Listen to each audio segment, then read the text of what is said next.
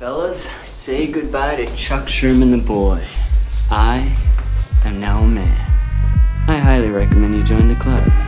We are doing the wild thing all night. Acid house music. Hey, what's up, everybody? This is Sherm. Sherman, I could all this food. Is that all you gonna eat? General Sherman realized and understood the importance of House music.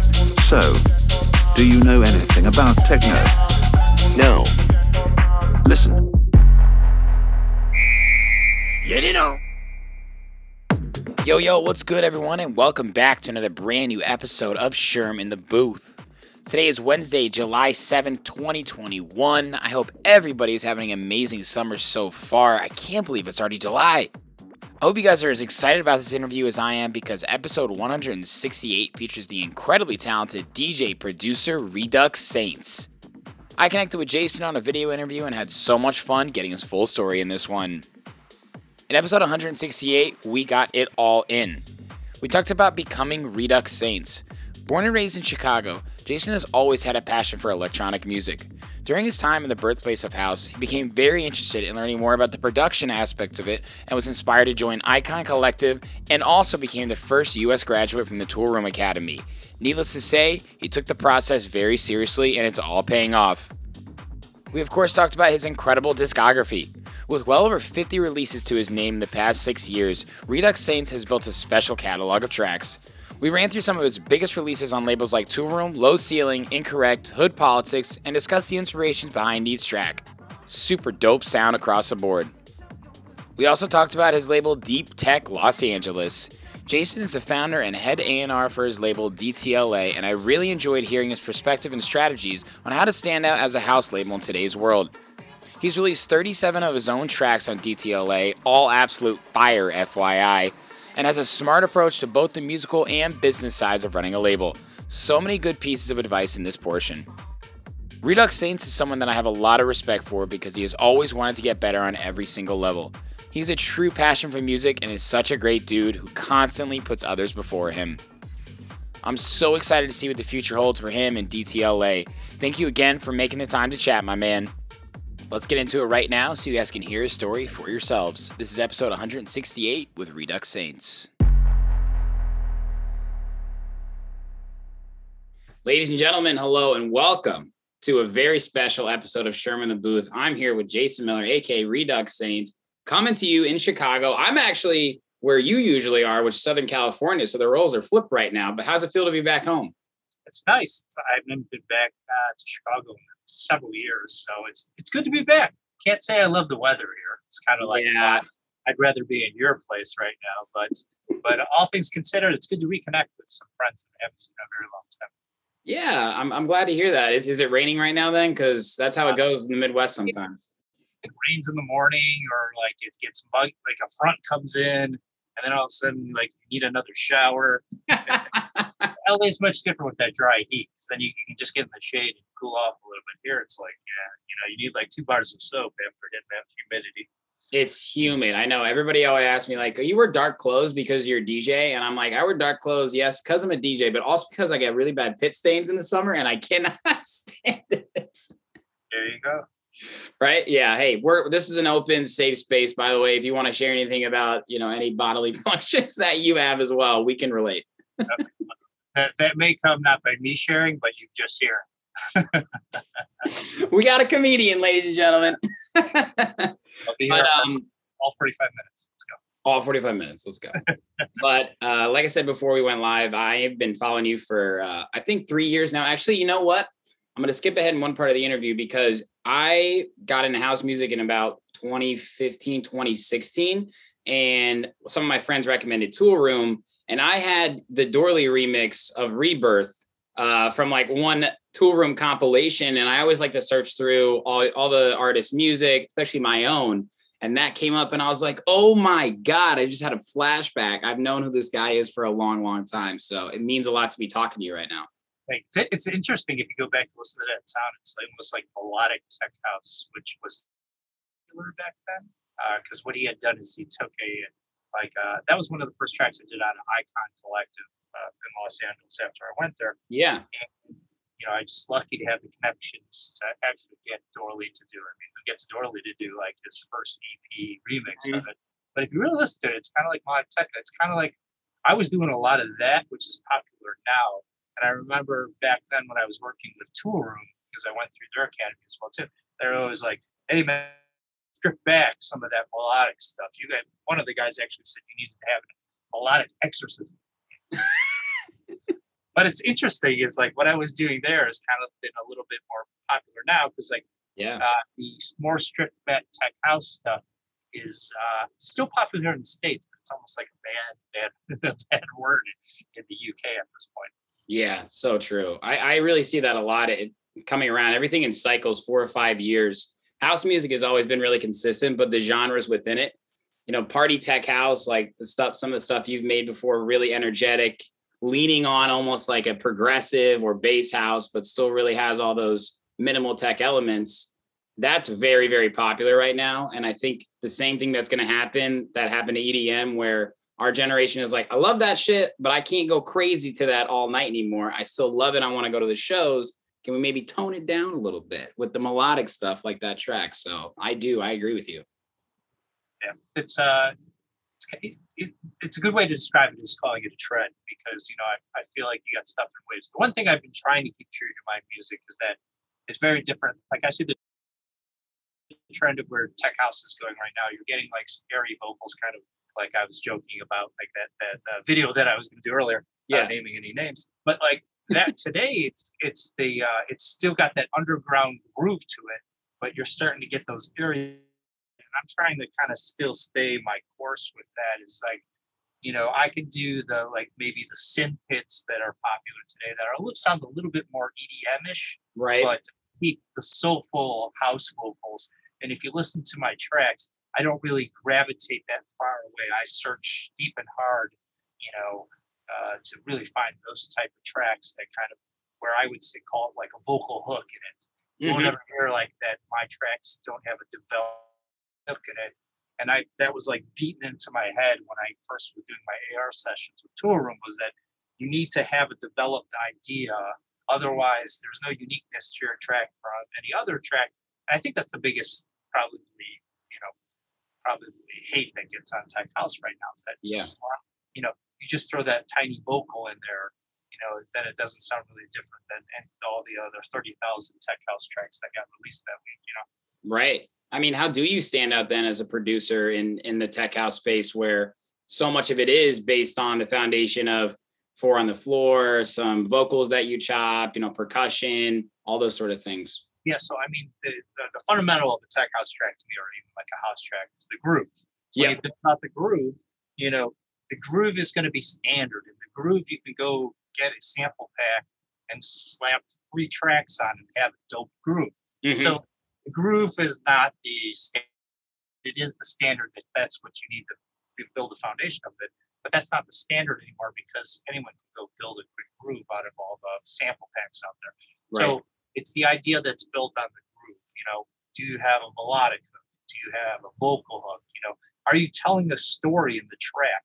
Uh, like if you listen to just the, the kind of the uh, you know formula for a pop track, Yeah. that's telling some story, some emotional bond into that. That's where people like you know, why people connect with trance tracks like a lot. It's just because there's that emotion involved with it.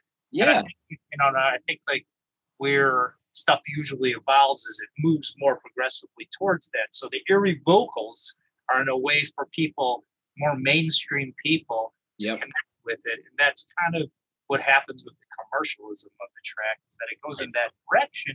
And some people like it, some people don't, you know, and you know, but that's just the like evolution of kind of like where the sound goes. And again, where where I try to kind of you know put a little bit of my humor is like, uh, you know, I there's certain things that make me laugh. Like, Yeah. I like you know Morgan Freeman, you know Samuel L. Jackson stuff, or like I'll go and find a funny episode of Growing Pains, Yeah. and I'll go and find something funny that was said or something weird or mentioned cocaine or something like that, and I'll pull those samples out and story. Like I have a, a music for lovers where you know uh, uh, he goes to a party and he goes, you know, uh, Seaver goes to a party and he goes, hey, do you know they're doing cocaine in, in the bathroom? And the chick's response is kind of, I sure hope so. Yeah. you know, so I made a track like that. So I really try to find like these type of things that like you can kind of like you'll have a couple vocals that lead into an idea Yeah. that really you walk away from uh, from a Redux Saints track. You know, it may not be the top pop track that you'll be like, I remember something from the track. You know, that something res something register. You know. Absolutely. I, I mean, I've heard so much creativity in your tracks. It reminded me of your track "Break Yourself," where you sample McLovin saying "Break yourself, fool." Yeah, it's actually Wayne Brady. Is Wayne Break? Yeah, right. but That's Right. but that, but, but you you spread across a few generations with that. I was Yeah. like, oh damn, that was mm-hmm. sick. I'm glad that you recognize that because I was actually this past week and I was playing with friends and I was telling the story behind each one. Like I'm like, you guess where this one came from? That this was the only one out of the 20 I did that someone actually guessed it. He's like, oh yeah, that's the, that's the Chappelle show. Go Wayne Brady. Yes, that's what it's. Yes, right. But isn't and those are like the deleted episodes. So you're not doing like the most popular like line from movies. You're going one or two steps deeper, which only resonates with people. More. yeah, it's got to, it's got to like, you know, it's got to pack a punch. You know, it's got to Yeah. be like, like break yourself. I mean, whoever has ever said that before. I mean, like he's literally shooting up people. Go break yourself. Good. I mean, I wish I got that warning before I got to drive. But break yourself. Should I break dance? Should I break dance? I agree though. That's that's great advice for any uh, house producers out there too. It's it's just about being able to show who you are through your music. And I know like and and it's interesting before we went on air, you said a lot of this content that you've been making was stemmed from having more time during the pandemic.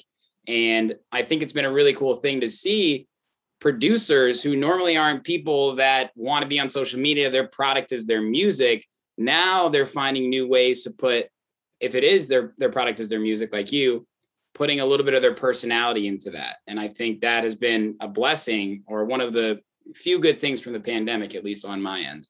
Yeah, I think we've got the people who really like understood that, like you know, kind of grasped it, and then yeah, I think there's a lot of people who just like, oh, you know, clubs aren't open, I'm not going to do anything, you know, to it. But Yeah. no, let's talk uh, like a guy that we both like, John Summit. yeah why did John Summit real people like John Summit for his personality as Yep. well as his music, but his personality on top of it makes Tech House fun. It makes it, you know, like wow, you know, like this guy really having this much fun and yeah all these places and still standing after you know crushed all those cans on his head and drinking all those you know. So but that's but that's that's the fun part of it. He is Yeah. he is that person having that fun. There's nothing there's no bullshit about it. And right. people are attracted to that stuff because you're like oh dude this guy's you know this guy loves the music. You know he's not just there to you know for popularity contests. He's not just there you know for uh, you know other reasons such what. But you know it's really someone that they can relate to in doing it. And like that's that's the media is that you can kind of you know relay your personality or your identity behind it and you're right that's kind of like what i try to do with my music a little bit is i try to find the things that like make like i found uh is his uh, samuel jackson uh used to uh uh, he did the uh, stay at home on jimmy kimmel yeah yeah yeah so I turned that into a track. I was like, this would be fun, you know, kind of take it, you know, stay the fuck home. So I turned that into a track. uh, Morgan found, uh, he, he used to be on Electric Company, which was like this kind of like Sesame Street back in the day. Mhm. And he does this thing where he's a DJ and he goes like, no sucker, no jive. And I couldn't believe it when I found it because it was just like so smooth. And I put it over Yeah. the groove, you know, and I, and it's called Do Your Thing. He's like, do your, he goes, ring a ling ding, do your thing. And I'm like, Yep. "Ah, that's a perfect thing. So yeah, a lot of a lot of how I discover stuff is kind of just stuff I just find is funny, and I'm like, yeah, that's you know, I, I could see myself, you know, maybe like having a couple cocktails and like that coming out of my mouth, and people would be like, what, you know, that kind of thing. I love that. That's simple advice. I love it, sir. So you, Yeah. you mentioned you mentioned uh, a big Chicago artist, John Summit. You're originally from Chicago. What was it like growing up in Chicago? Really, and you know the the after effect of house music being so popular and getting shipped off and then coming back. What was uh, what was it like growing up? I mean, I I think it was a, you know, kind of kept me like on a course of like many influences of like what now. my Yeah. first, like, we always had Chicago house music. That was around me at all times. But I also grew up loving trance. Mm-hmm. Uh, so there's kind of those elements that show up in, in Redux Saints, but also the other moniker that I do, which is uh, placebo effect. Yeah. But but but house music for for itself is like you know that's the one like I think that everything's built on top. It's like that that's there. It's never going away. You know, it, it speaks to people. You know, it's I always think about it as like some of the tracks I do. It's like you know, I always think when would I be playing this track? And a lot of like my house tracks, I kind of picture like the daytime or the you know sunset or stuff like that. Mhm. Versus some of my other tracks where I'm like, oh man, you have to be completely wasted at the end of the night to really like. Well. But like the house for me is really like really enjoyable because I just absolutely love the soulful vocal uh, that I'm really trying to like kind of embed in most of my tracks. That's that's the one that I feel like has the most power and like speaks to me like when I produce. Yeah, absolutely. And, and that has so many Chicago elements in it too. You make a lot of music that certainly has some Detroit influence, and I hear a little bit of everything. So you grew up in the Midwest, and Chicago was such a special place to be a producer too. Yeah, big struggle is kind of finding your sound. you Yeah. know, like your producer, you know, it's and that doesn't come overnight. No one's like, boom, this is this. No one's like, you know, like Skrillex or you know, like uh, one of those guys that like, you know, just you know, he was the first guy to figure out how to use one of these synths, you know, the and, and made it their sound. Uh, Right. What I did is like, you know, I kind of had like how I was going with my music. And then I had some training from Tool Room, and I was like, well, there's still elements of West Coast that sound a little bit like bass house. So how do I kind of combine the two without crossing too far into bass house, like Mhm. Dirty Bird? You know, that has its unique sound, but still making it like kind of UK tech house that had kind of still the groove and the vocal hook into it. So Yeah. like for a good, so so a lot of my tracks in 2020, like starting in April, doing stuff with low ceiling, like, Yeah. all the tracks had both of those elements of it Right. you know what what I've seen that's kind of come and gone like since the pandemic where you're now seeing a little bit more groove based tracks now. So you know I, I'm always on top of the listening kind of thinking well you know where where's the next move? Can you be ahead of the curve of where stuff's going? Not necessarily that I'm going to be the pioneer of it but Yeah. always keeping your ear to like you know some of my favorite guys who I'm listening to and where are they going with that music Yeah, I mean, Jason, it's it's it's definitely worth mentioning that you've put in a lot of hard work to become such a good producer and find your sound. You were the first graduate from the Tool Room Academy in the US, is that correct? That's incredible. You went to Icon Collective, so you really took a deeper step than honestly 95% of people I have on the podcast that learned from YouTube University. Do you remember being like, I want to take this super seriously? I want to learn. I want to pay to learn. Yeah, so uh, I know myself well, and I know that you know I ha- I need some terms of like you know doing it. Otherwise, I can come up with eighteen excuses, you know, and the, they could be legitimate excuses, Right. but you like I like to Excuse So what- less. yeah. Well, what what happened was is that uh, you know I was gonna looking to get to possibly go get my MBA at UCLA, and like I was really weighing the balance between like, well, you know, do I want to spend this much money and continue doing this, or do I want to invest in something like that I'm passionate? about? And ultimately, I made this decision to like Icon. Icon's not cheap. Let's not kid around here. You know, No, yeah, it's not. expensive. But I like that, like uh, compared to all the other schools, there was like an admission process. You know, this was like you know they did mind game psychological questions when they had you in an interview, and I walked out of there. I was like, I was like, I don't, I don't know if I answered that correctly. I was like, Yeah. I was like, what the fuck just happened to me? Yeah, that's cool though. you know that and like the you know they, they if you don't get a C or better you don't pass in the classes as well too so that was perfect for me for build, getting my foundation with it and then the tool room stuff was just like as I was kind of like zoning into like okay you know what this is now I'm kind of going back to like the house that I really loved and like I can see myself making variations of this like coming up with the sound on it and then what happened to me after that too was like um love this other stuff that I used to do when I first started doing Redux. but I was advised create another moniker because you don't want, you know, to get your fans confused on like what are you putting out? Are you putting out a lot of techno this time?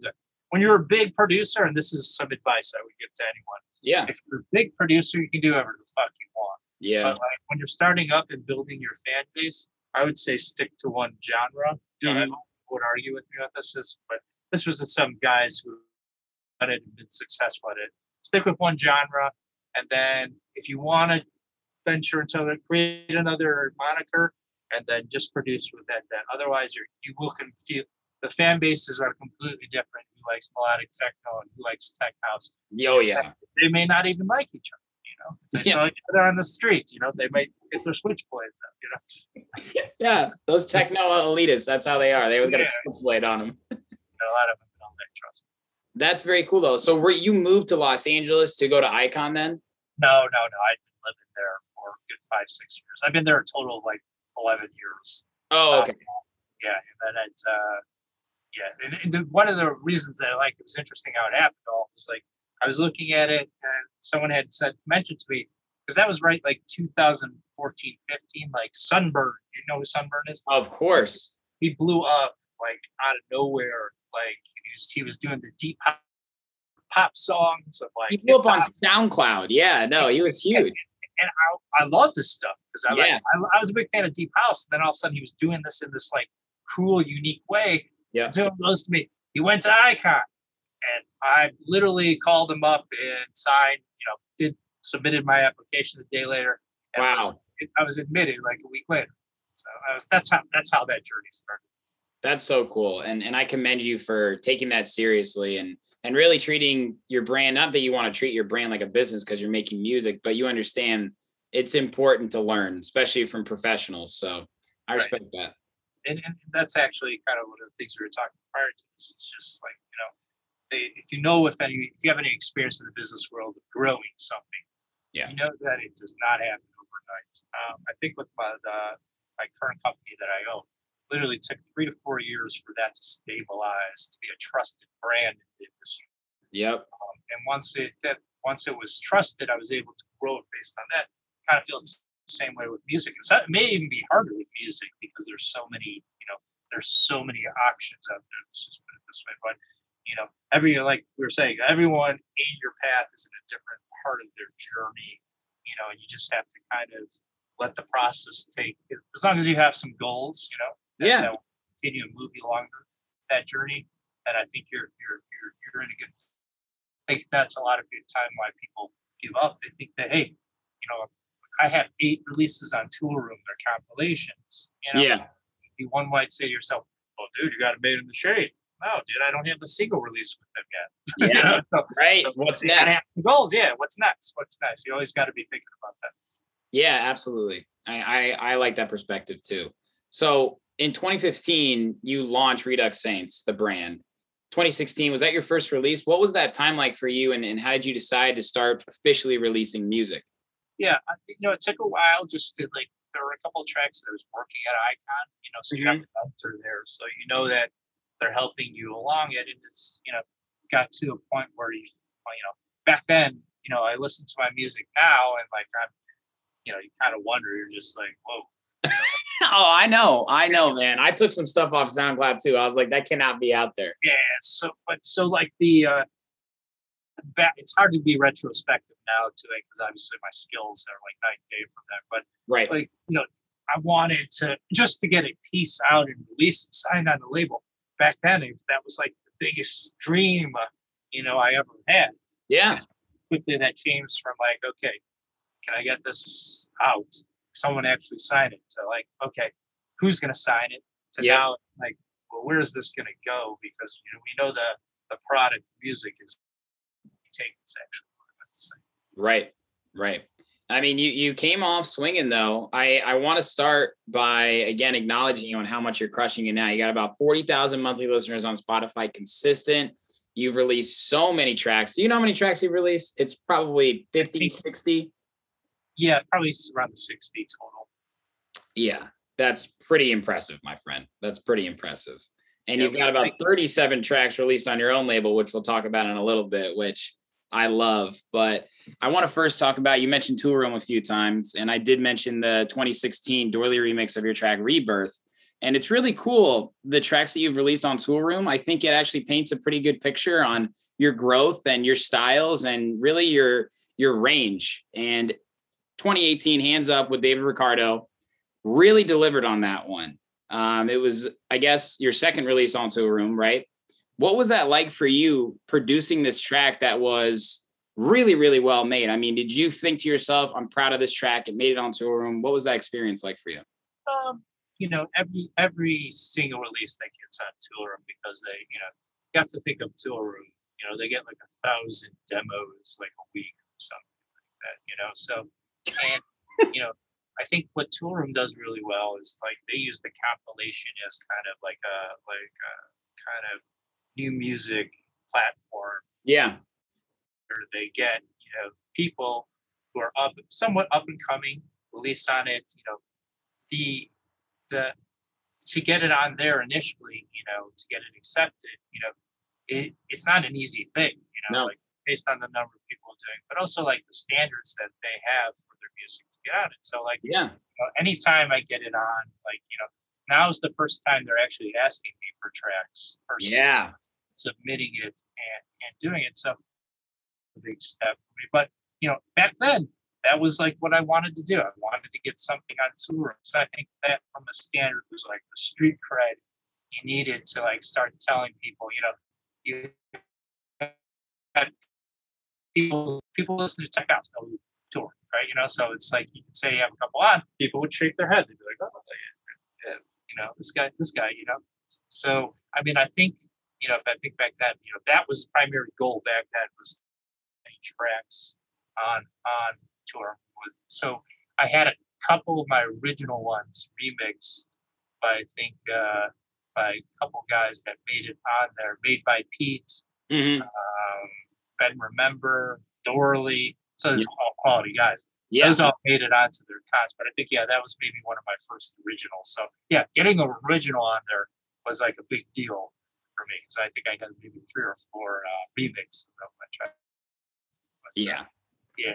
that was that was big. And then you know, like I said, they just recently they're doing another uh, kind of uh, uh, they do these special comps where it's uh, kind of the they call it the new leaders or the new something like that. And Mhm. they asked me for a track for it, so I'm kind of excited that. You know, so I had you know, it's kind of a story here. Yeah. But I ha- I have my first track single uh, that was supposed to come out June fourth.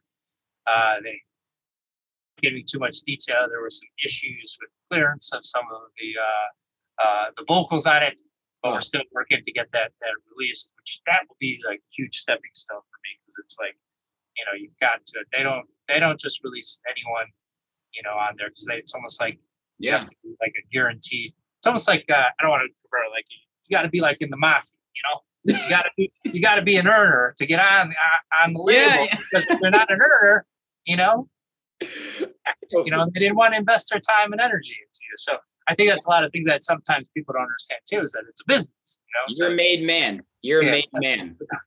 there you go. After your 1st I'm a Sopranos fan. I, I that was a perfect correlation. That was very well done. yeah, I guess that would have been my ceremony, you know, and hopefully I didn't get whacked from behind during the ceremony. you know. That's what I felt like happened. You know, kind of like Yeah. it was yeah, June fourth, you know, and I got whacked and hopefully uh, resurrected and uh, You're just in the hospital right now. You'll be out. Yeah. exactly, exactly. I'm on life support. so you also released a track called "The Power" with Mr. Oz, and this one was a lot different than "Hands Up." It was a massive rolling bass line that could cause a fucking earthquake, man. I mean, I think that might have been your intention. I don't want to assume, but again, showcasing your range. Let's check out that range real quick. This is Redux Saints and Mr. Oz, "The Power" on Tool Room Records.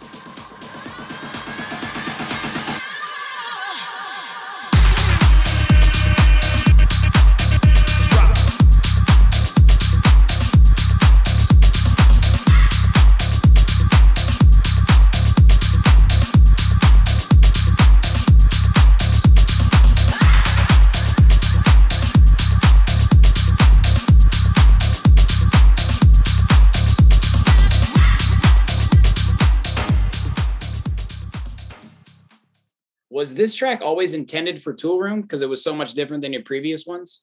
Yeah, I think this one was because I think you know a lot of people on my tracks have reference tracks. and, Yeah. You know, when I do a reference track, a lot of times the reference track will be geared towards the label that I'm kind of going towards. Sure, sure. You know, sometimes it works, sometimes it doesn't.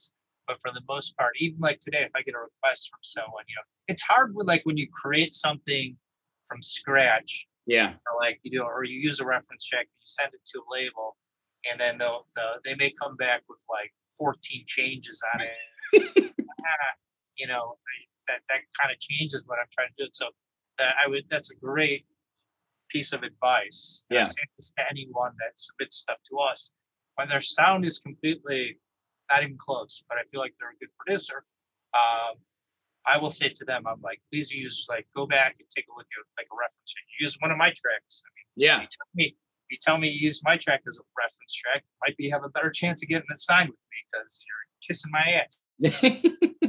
But but you know, I that's that's kind of you know one of the things I would say to them. Now, for for my label, you know, an AR process here, um, I really am really selective into like what what I put on our track. you know, Mhm. yeah, it's, it is sort of a business. We're going to invest the time, promo, press, Yeah. videos, and all this stuff. We want to. I'm not looking to make money. I just want to break even. So you're not Yeah. costing money. So Right. so the idea is there is that you know you got to have some, have some street credit. Unfortunately, you know, some people don't get that. It's Yep. like okay, you know, my track is dope. You should love it and release it. You know, I got get got in some Facebook fights with people about that. Worst thing. Oh, yeah. ever.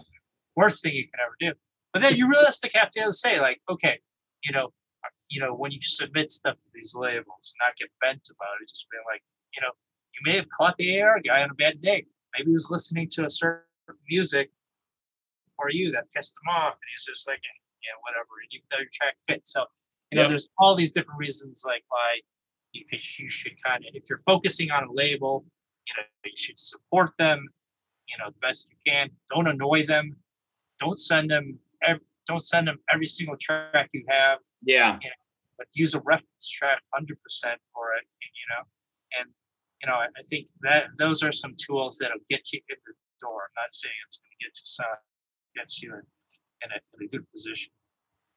Great advice there. Great advice. I knew I knew these starting with these Tool Room tracks was going to open up the conversation. So, and I, Yeah, I, I mean, look, the two two arm tracks are good too, exactly because like it's, you know, I think that's kind of it's it was the primary goal for so long. It was like Yeah. Tool Room, Tool Room, Tool Room. Then I started the label, yeah, and it's kind of like, well, okay, now I can start being a little bit of you know more creative and not here to like a certain style. You know, Right. that's what I was saying. Tool Room is very specific on what they want to label, and good for them. I mean, that's their brand. That's what the, the music and the imagery that they want to do. You know, it's different than Repopulate Mars. It's different than you know Jamie Jones's label. It's different sounds. You know, Yep. so that's that's why. Here's another piece of advice: if you're getting struggled in or struggling with your submission process, create your own label. Get your music out there. Just go ahead and do it.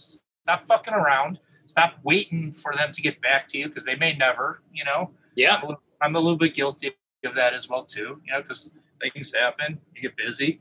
You know, just don't get mad. Just make things happen for yourself. And the best way to make things happen for yourself is to start your own label and release stuff. Get your stuff out once a month, which, which is kind of like what I'm doing now. absolutely, Jason. Yeah, create your own opportunities. That was one of the reasons I started this podcast. I was I grew up in Indiana and I was a DJ in college, and I wanted to come to Chicago and continue to pursue passion. I thought it was going to be easier for whatever reason, and basically everyone was like, "Who are you? Fuck off!" For you know, lack of a better example. And Chicago's a you got to cut your teeth there, man. And I was like, I can't keep going into these clubs and introducing myself to DJs that are playing or like trying to get to know whoever the decision maker is. A lot of times I was going to this stuff by myself, which I have no regrets about that. But I'd always wanted to do a podcast. And I said to myself, what if this was an interview based show and I just start interviewing these people and I can have one on one time with them, not at the club? And now we're at 168 episodes and I have the most incredible network of friends and people that I can help out with and things that I can help them with. And I couldn't agree with you more there, man. Yeah, I mean, it's the, the key thing here is that people like doing business with people that they like. So Oh. if they know you on a personal level, Yeah. you know, I, I, I try easy on people when they do the wrong thing, but sometimes you just have to point it out. Like or you'll get the uh, the IM at 2 a.m. in the morning saying, you know, listen to my, can you listen to my mix and follow me? I'll be like, I don't even like take me out to dinner first, you know.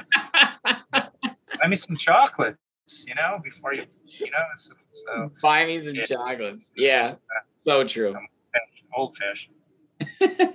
okay, last but not least, and real quick, Carnival Soul with Shane Fontaine. Just to wrap it around, these Tool Room tracks are all pretty different, but they all do have that that Tool Room echelon. And Absolutely. Carnival Soul, this one was very creative, and I heard a lot of elements on tracks you've released on your label too. In this one, uh, comparatively to the Power and Hands Up. Just real quick, what what was it like making this track with Shane? Because it's pretty fucking unique and cool. Yeah, so so Shane had the original idea to me, uh, brought the original idea to me, uh, and uh, you know, the rest was like, yeah, it sounds a little bit like carnivalish, you know. Yeah, So like I found a, you know, I, I've the original vocals on it was was kind of was more like I think he was doing like some type of rap over it. Mhm. And so like I got a hold of it and then I, I found like a carnival sample pack nice. and it was says and it had to do with uh, you know for your soul. So like I kind of made the connection with carnival and soul because it's like Yeah. a house track, but it's carnivals. Then to make add some extra fun to it, I found this mariachi gritos pack that I had. I, I, I, I love I love like the mariachi sound, like how they shout, you know, and they do us. I can't do it. I can't do it. So I found that pack and I added in a couple of those elements into it, and it made it just very like kind of happy, festive, but still sounded uh, underground with it. So Right. it's like all, all the right pieces came together with that. With Shane, Shane, uh, Shane, I've known for a while. Met him. I've done a lot of collabs with people that I've met at Tool Room Academy, um, and it just came out. It came out really well in the end. Now there are five versions of that track Mhm. before we got it Five versions. with tour. Yeah, I'm gonna be honest with you. I still love the original version. Uh, sometimes that's that's what happens. Is like you know you submit it and they'll come back with feedback. Well, five tracks later, you know we finally got it right with their AR team, and you know it's that version release. But you know I can send you over the original version of it, and you'll just be like, oh, like okay, that's Oh. Um, I like that. I like that one too. It's a tad bit different. It's a little less of a you know of a rolling bass line, but you know, so yeah, and that's kind of uh, funny. Is like uh, with the uh, the uh, the single release that eventually have come out in Tool Room. yeah. That one that one must have had 18 versions of it before. My it. God. And, and that that one is uh yeah. So I'm crossing my fingers. I hope so too. Well, congratulations on everything with Tool Room, though. Obviously, you you're made man, or you will be here soon. So uh, I know No, Tool Room and Mark Knight are one of the most influential labels, and he's one of the biggest tastemakers in the game too. So I know any house producer out here is nodding their head as well. So very cool. Um, uh, the Tool Room uh, hashtag Tool Room family to the next level, right? Yes, sir. Yes, sir. So you mentioned Low Ceiling earlier. You've released two tracks, "Gonna Be All Right" and "Do Your Thing." Um, both absolute scorchers, but completely different vibes and tempos. Again, showcasing your range. Now, Low Ceiling, I've interviewed a lot of people who have released on this label, and they only have the highest things to say from demo submission process to release to promotion. What was it like releasing on that label? Yeah. So uh, this is uh, one of those instances where, like, I literally, I so don't blink. Um, Yep. I literally love their music, so I would just play it all the time. And after just tagging their ass so many times, they eventually said, "Submit us some music." So that's really how it worked out. It was I have it's it was over Twitter too. It was like you know I I can't I was putting them in my mixes and doing my Beatport charts with them and stuff like that. yeah. And so eventually they you know they said hey just send send us the demo. So you know uh, it was cool working with them. They're very meticulous. They want their music as well too. Yeah. So like a couple versions after you know uh, he gave very so there are people that give like high level feedback where you have to interpret what they're looking for. There are people who are like very meticulous, yeah. like, hey, you need to change this sound and this bar and do this and do that. That was what it was. The experience was more of a Low Ceiling, but you know, the uh, the first release it did really, really well. I think it was my best selling track. Yeah. Be all right, and for that time, that was the right sound for the right time. Yeah. Now, I came back with another track with them two months later. They were already uh, evolving their sound at the label. So, like, I, I released That's Right, was actually supposed to be the follow up on Low Ceiling. That, that was on a DTLA track, but they said they had changed their sound in like the 45 day span. So, I, so I went back to the, the drawing board, and the, the Do Your Thing is the uh, is the Morgan Freeman one from uh, Yeah. company. So you know, I was able to get the, to do that one.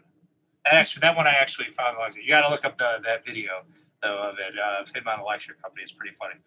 Let's check it out real quick. This is Redux Saints. Do your thing on Low Ceiling. Okay, here's the first one now.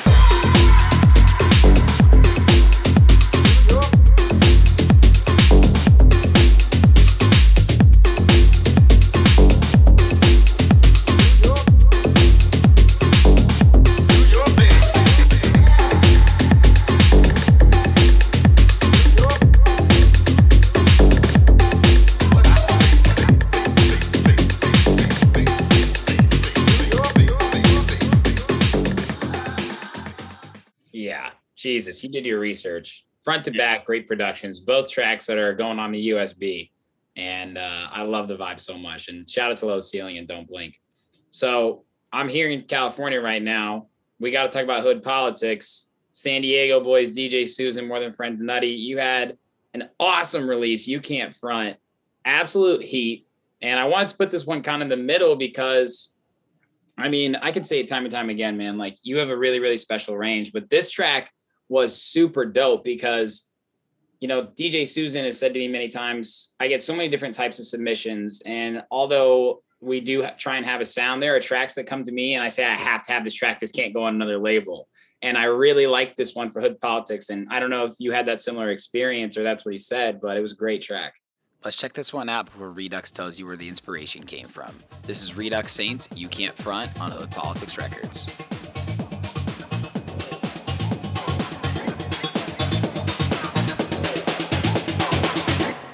You can't front on that.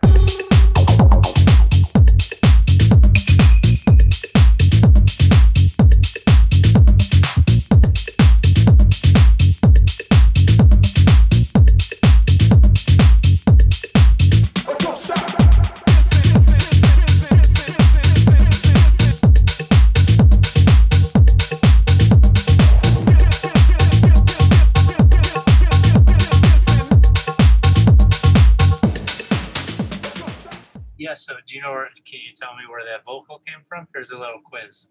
Yeah. You know? Uh, so I ripped it from the Beastie Boys. Really? Yes. I hope I don't get in trouble for that one saying that on your podcast. But yeah. No. uh, yeah. So it's uh it's in one of the. so It's not the main vocal of it. So that's another key thing. If you're gonna rip stuff or uh, Yeah. stuff, don't take the main vocal off of a track. But in one of their tracks, they go, "You can't front." So was kind of something that I just put over like the groove for it. So if you say like you hear like the vocals that are kind of like unaudible, that's actually him saying the verse of it. But I made it so unaudible that no one could actually tell that it was taken. From There you go. Hopefully, they won't, they won't get in trouble for that. No. You know, what, what inspired that was that Beastie Boys thing on Apple came out right right around that time when I produced the track. I think they were telling about the story of the Beastie Boys or something Mhm. like that. yeah. So, Oh, I was so inspired after watching that. I was just going through all the acapellas that I found on SoundCloud for Beastie Boys, and I was just like, "Oh, I gotta try this, gotta try this, gotta try this." And believe it or not, I you know I wanted to go 18 different directions, but that's the one that kind of worked out the, the best. So you know, it was a it was a good fit with the fellows over at the Politics. Yeah, man, it's a sick track. That's very cool. Very cool. I love that creativity. I'm definitely going to be playing this because now when we actually do the interviews, um, not everybody has heard your music, and when we talk about it in context, I like to play it right before you speak about it, so the people have known exactly what you're talking about, my man. Very very cool, very cool. Yeah, absolutely. That extra 10%. Um, so we got to talk about Incorrect. Anthony Attalla. Real, r- real fast. Did you meet him in Chicago, or what's your relationship with I actually I met him in uh well, I mean, I probably met him. him? I don't know. When I was younger, I don't really remember much about Yeah. it. But, uh, but I actually officially met him in uh, Vegas this past October. okay. Uh, but we've been in contact, um, and just being us both from Chicago, we got introduced by other people. Like, hey, you should talk to Anthony and whatever. Right. So Anthony's been cool. Like uh, my first track, uh, "Ain't Got Time," did really, really well. Really Uh, well. Well, let's find out why this one might have done really well. This is Redux Saints, Ain't Got Time, off Incorrect Music.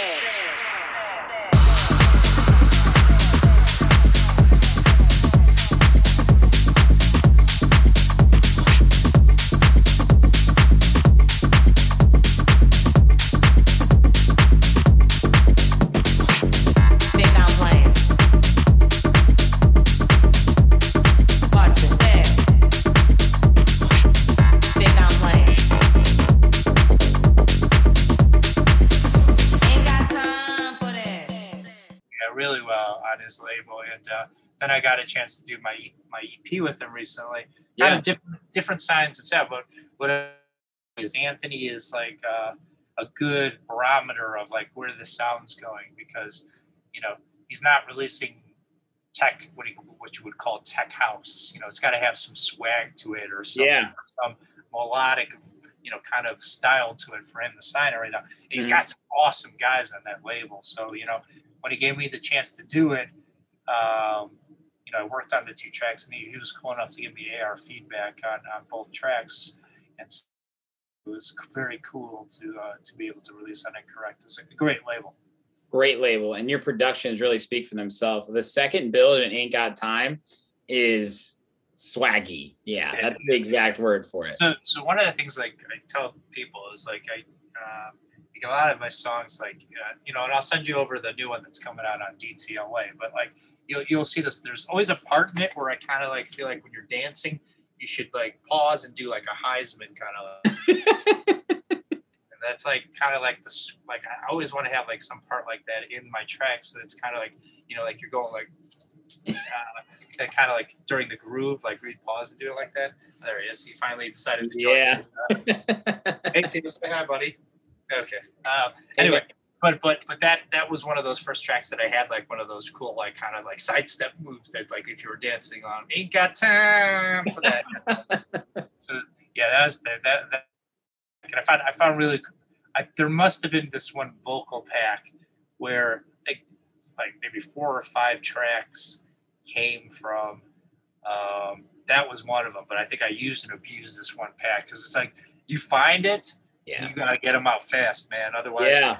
you're gonna have 18 other, uh, 18 other chat. I'm trying to think who I had the same one as Will. Uh, was it Will Taylor or someone that came out? But I thought my track was better and did better.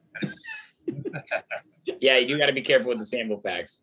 yeah, I mean, it's uh, even like I think Chapter and Verse used a, a vocal that I had in one of my melodic techno tracks from like uh, like a year, maybe like a year ago. But I'm Yeah. like, hey, where'd you get that pack? Where'd you get that one from? What pack was that, buddy? That's awesome. Love Chapter and Verse. And speaking of Chapter and Verse, he's released on your label. I want to take a sec to talk about DTLA. Give us the breakdown. I know you were the label head and A and R. Um, I, I said earlier you released 37 tracks on your own label. You give back not only to people who need a platform, but some of your best work has been released on it. It's really, really special. so- Something special that you've been building. So starting the label was because I, I had built the br- I had actually been a part of a label called Crafted originally. Okay, I think I've heard of that actually. Uh, they're based out of the UK. Okay. Their Crafted Underground was doing a lot of tech house, but they're more for like progressive house UK, because you know, kind of more like melodic techno. Gotcha. They also they also had Crafted Digital, which was anyway. So when I came on as a partner there, I was trying to do something unique. So I created. Uh, I was living downtown, and you know, I just was trying to steal off the acronym of downtown Los Angeles. You know, we call it like Deep Tech Los Angeles. So I created a brand there, and I just didn't feel like the guys were like helping it move along fast enough. So I left there and started it off as its own uh, label. And that was like kind of like beginning of 2019. The, uh, the nice cool thing about like how I've kind of run the labels, I got to sit next to Tool Room for a good period of time and got to observe like how they rolled stuff out with. Like I worked with their marketing director, Yeah. uh, Miles Shackleton. I worked with their AR guys for a long time. I, I, they're a great model. Understand is like not a lot of these big labels are run as functioning companies. True. Them that Defected, you know, and a couple others are fully functional staffed companies. Yeah. Yeah. Me, me coming from like a business background, that's one of the coolest things to see is like actually, you know, you can be doing your passion and actually running it like a business. Because a lot, Yeah. of, a lot of these guys, they're running labels a little bit of like smoke and mirrors, you know, about the and, uh, and the thing, cool thing about uh, Tool Room is the consistency. Always, you know, how how they rolled stuff out. So, you know, I kind of mimicked like the compilations. How do we do the compilations? Well, we roll them out like that. We make it as a platform for people, you know, who are up and coming. You know, uh, it's almost like the platform to be heard. Yeah.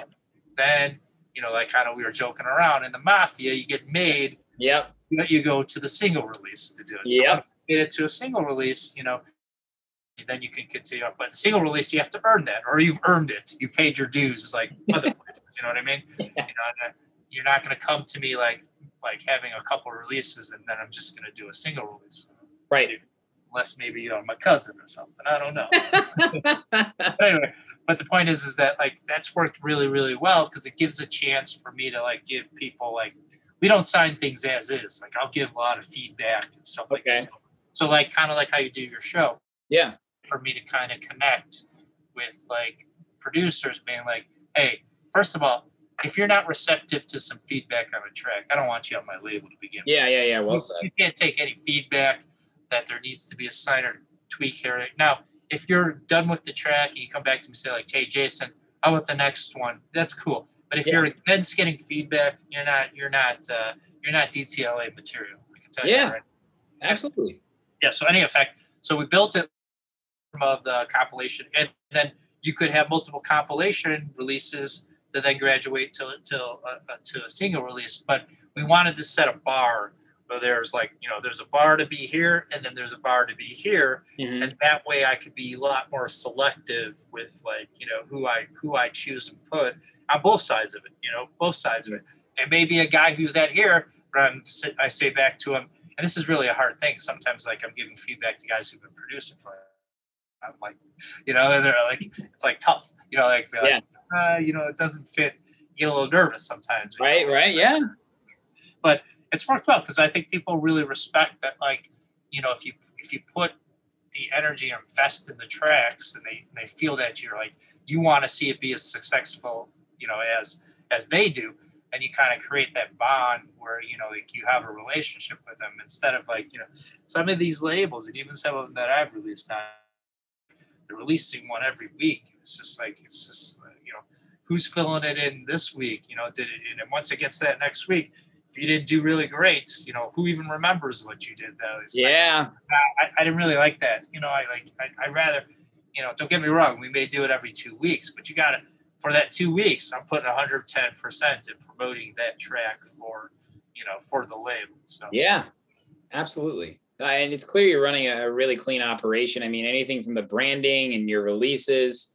I mean, I'm not surprised that you've taken.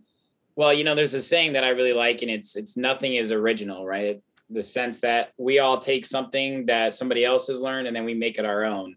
And I think DTLA is a great label, and you've given platforms to people like Chapter and Verse, Charles D. I always say their name wrong. Cleaston Clutch, Pop, Papa Marlin.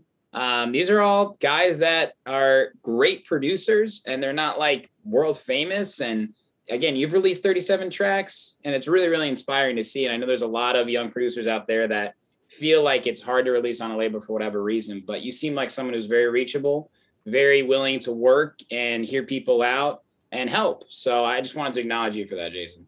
Thank you, sir. Yeah, for real. What do you look for in a demo though when people reach out to you though? Okay, so so the first thing I'll listen to is is production quality. You know, Yeah. now there's there's always things back and correct on a production standpoint. So that's not the end, but it's still got to be at the quality of the you know production. And I will be honest, when you a lot of the ones we get through the demo box don't even pass that that qualification. Okay. Okay. But- So the second part I look is is you know it, the uh, does it have and as I was kind of mentioning earlier, does the track have a vocal idea? Does it have a vocal hook?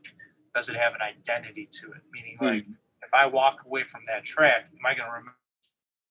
You know, am I to like if I hear it? Am I to know that's a Redux Saints track? Am I to know that's a DTLA style track? You know, when I send stuff out on my DD, DJ promos, is it to be like, oh, this is another dope track from DTLA? Because that that matters to me. You know, it's like I want the consistency in building the brand each time. You know, yeah. it's I- I don't want to one track to be like this, another track to be like night and day from it, and people being like, uh, did they change their sound? I mean, what's going on. Yeah, you on? don't want to confuse the fans, like you said earlier. Yeah. So so that idea of building the track is huge with me. And that's a lot of time that's what usually gets the cut from a lot of people. Now, if let's say there's parts that we I feel like you can fix in both parts, that's when I start giving feedback to it. You know, Okay. and that and that's when I start working with the producer potentially to like, you know, to improve improve the track. Or, you know, they maybe not sometimes my feedback doesn't improve the track. But for the most part, it- for the most part, it's in an effort to kind of just make it more in terms of like what we're trying to do. It. Now, when we say the identity of the track, we have the foundation, which is the groove, you know. and we have on top of that, we may have you know some stabs, some synth hits, and stuff like that.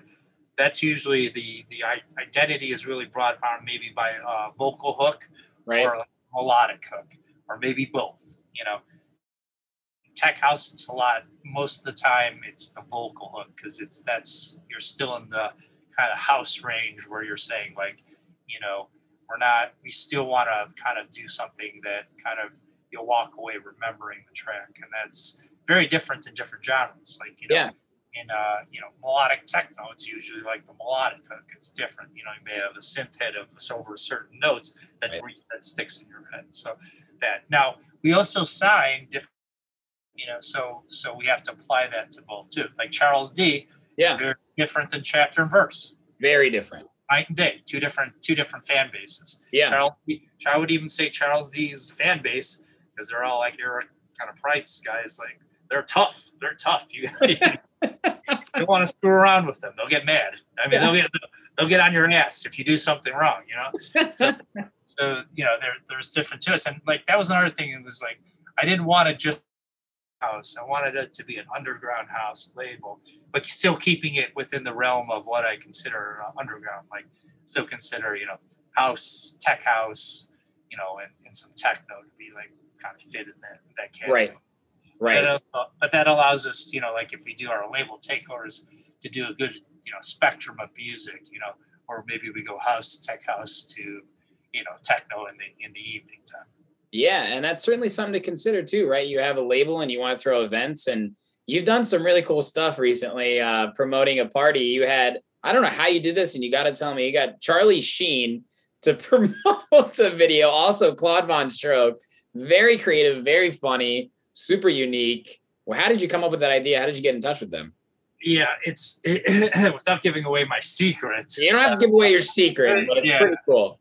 let's just put it this way that there's a mechanism to enable you to get in touch with them where that out the thing the thing about them is like i think whatever the service is that helps you know get you in touch with these people i think they caught on to me that like you know i was using it as a promotion because the you know there, there is a cost associated with it and the, to do it as a promotion versus just a shout out Uh huh. supposed to be like 10 times the amount of money. So like I was I got lucky early in the day here, but I I you know so guys who there's guys who have turned me down. Like I wanted Snoop, you know, he was he wasn't interested. It's, it is kind of cool to get him. Like So we've got uh, even like uh, so when I was younger in Chicago, they used to have the Just Say No parade. The Just Say No parades, you know, were the floats. That was like uh, Ronald Reagan's, uh, you know, kind of thing like that. So I sat at the table next to Alyssa Milano. Um, Yeah. And like, I even got like, it was kind of funny because like I met her, and like the big thing from that was like she said, "Give me, I don't bite." So that's like my claim to fame about it because I, yeah, I, I Alyssa Milano when I was 13 years old. So when I was able to get, so when I was able to get her to do it, like I wrote it all up, and she like did it verbatim. I was like in heaven. I was like, wow. yeah. So that's that's kind of a cool, a cool thing to get like a shot because no one else is doing that, I guess. No, no one else is doing that. I thought it was really cool. That's why I, I think it was definitely worth mentioning. Yep. And you do so much cool stuff with your content, man, especially over the past year. Um, like I said earlier, DJs and producers never had more time, no shows. You got to come up with ways to stay relevant that unfortunately isn't just releasing music. And you put together these absurdly creative and hilarious videos Haterade Ointment, P Jug, DJ Request Stun Stick, which is my personal favorite. And like I just said, the DTLA videos too. How did you decide to one take a chance on doing that? I mean, you are a funny guy, of course, but it's one thing to be a funny guy and then put yourself out there like that. Yeah. So I mean, the it just came out of like pure boredom, like you know, during the, yeah. during the pandemic. You know, so we do these uh, our live streams, and like what we would do is just like have commercial breaks because like you know I would always besides having eight cameras because we thought it was boring just to see someone standing in their living room. You know, Agreed. You know, I created these skits, and the skits were the intent to like kind of just show a side that you know one of the things that I think uh, post recently, especially from John Summit, was just like you know if you take yourself too serious, you know no one's gonna take you know it's it's just it's not the music, you know the music's Yeah, there to have cares. fun. You know this isn't you know business techno. Know, where you have to wear black and like, you know, I'm not saying I wear black all the time. That's I know what you mean, though. Yeah. but, but but my point is is like you know this is we're all we're all listening to music to escape to have fun to do it and if you're too serious about it i just think it's about you know so like these skits are kind of like an extension of me trying to like kind of you know just kind of get to people to know like my personality a little bit but so i come up with these alter you know kind of these you know these alternative personalities you know i i do uh redux chef redux Yep. you know, I've, I've done, uh, like I told you, I'm doing a new one with uh, Franz and Hans or Mhm. Ducks. Uh, I got the costume for that ready to go.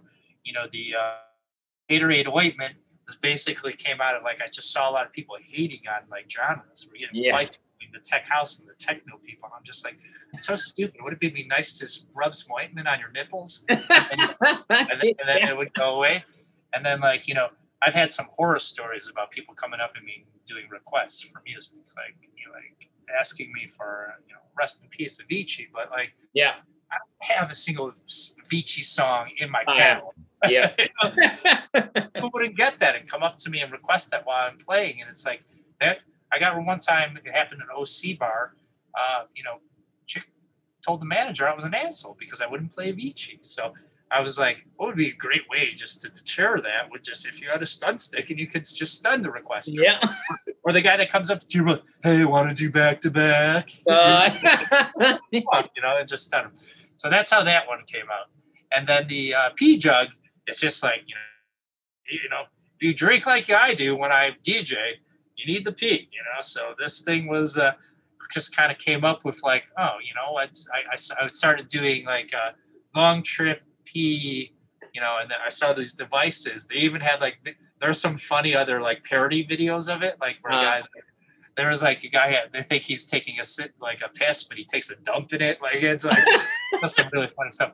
Anyway, with that, so like there are some other ones that we never got to. I wanted to do the Creeposaurus meter, which I get to the club. You know the thermometer thing that takes your temperature. yeah, yeah, yeah, yeah. Oh my God. You can walk up to someone and see how creepy they are in the club. Um, what was the other one I had? A couple other ones, which which I just hadn't got. To. But all these have scripts written out, and like you know, I had like a crew. Oh, the one I don't know if you've seen the one where we do the DTLA Cobra Kai Dojo. Yes, that one was amazing too. Yeah, so that that was a good that was a good personality like saying where where I was acting like we did an office parody kind of like how it was the office, and I was the overconfident, bumbling idiot, uh, you know, a sensei redux.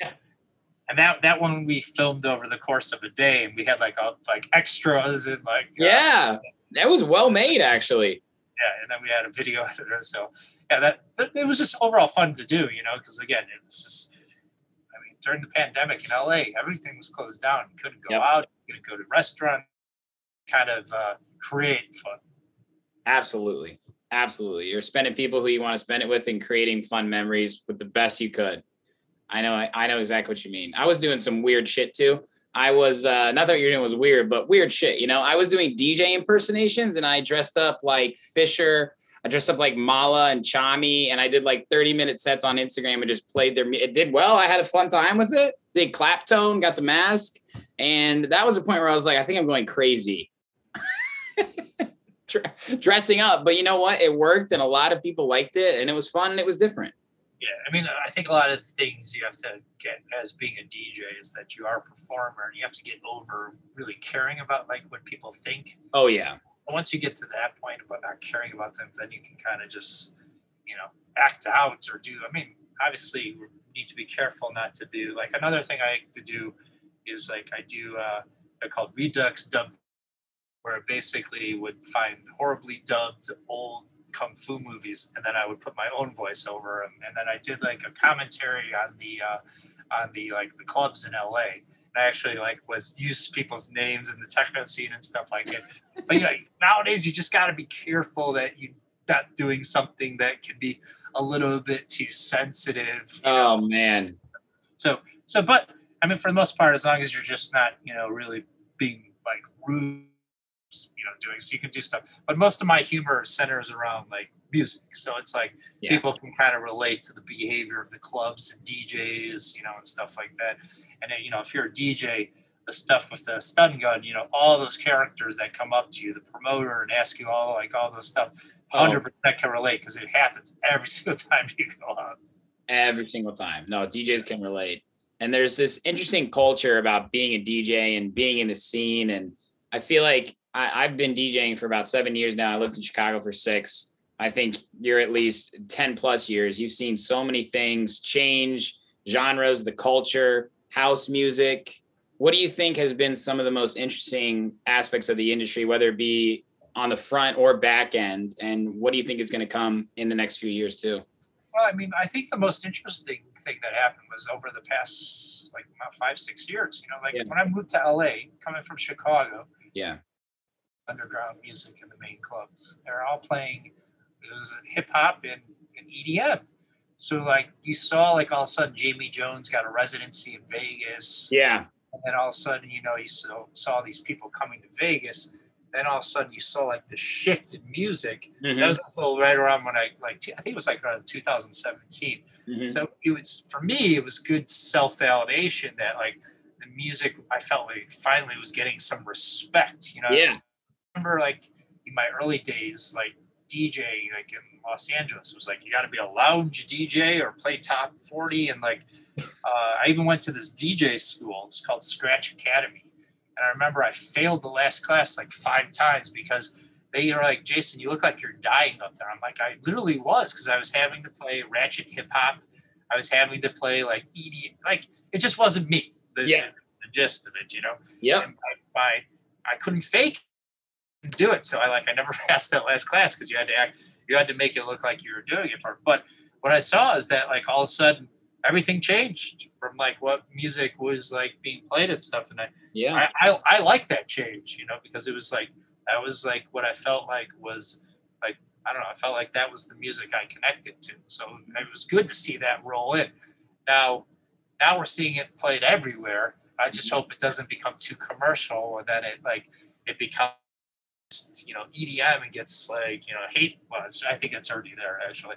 It's gonna get hated on you know until until something else but like you know I it's I think one thing you just have to be careful with this is like everyone's got their opinion about everything and like you know what?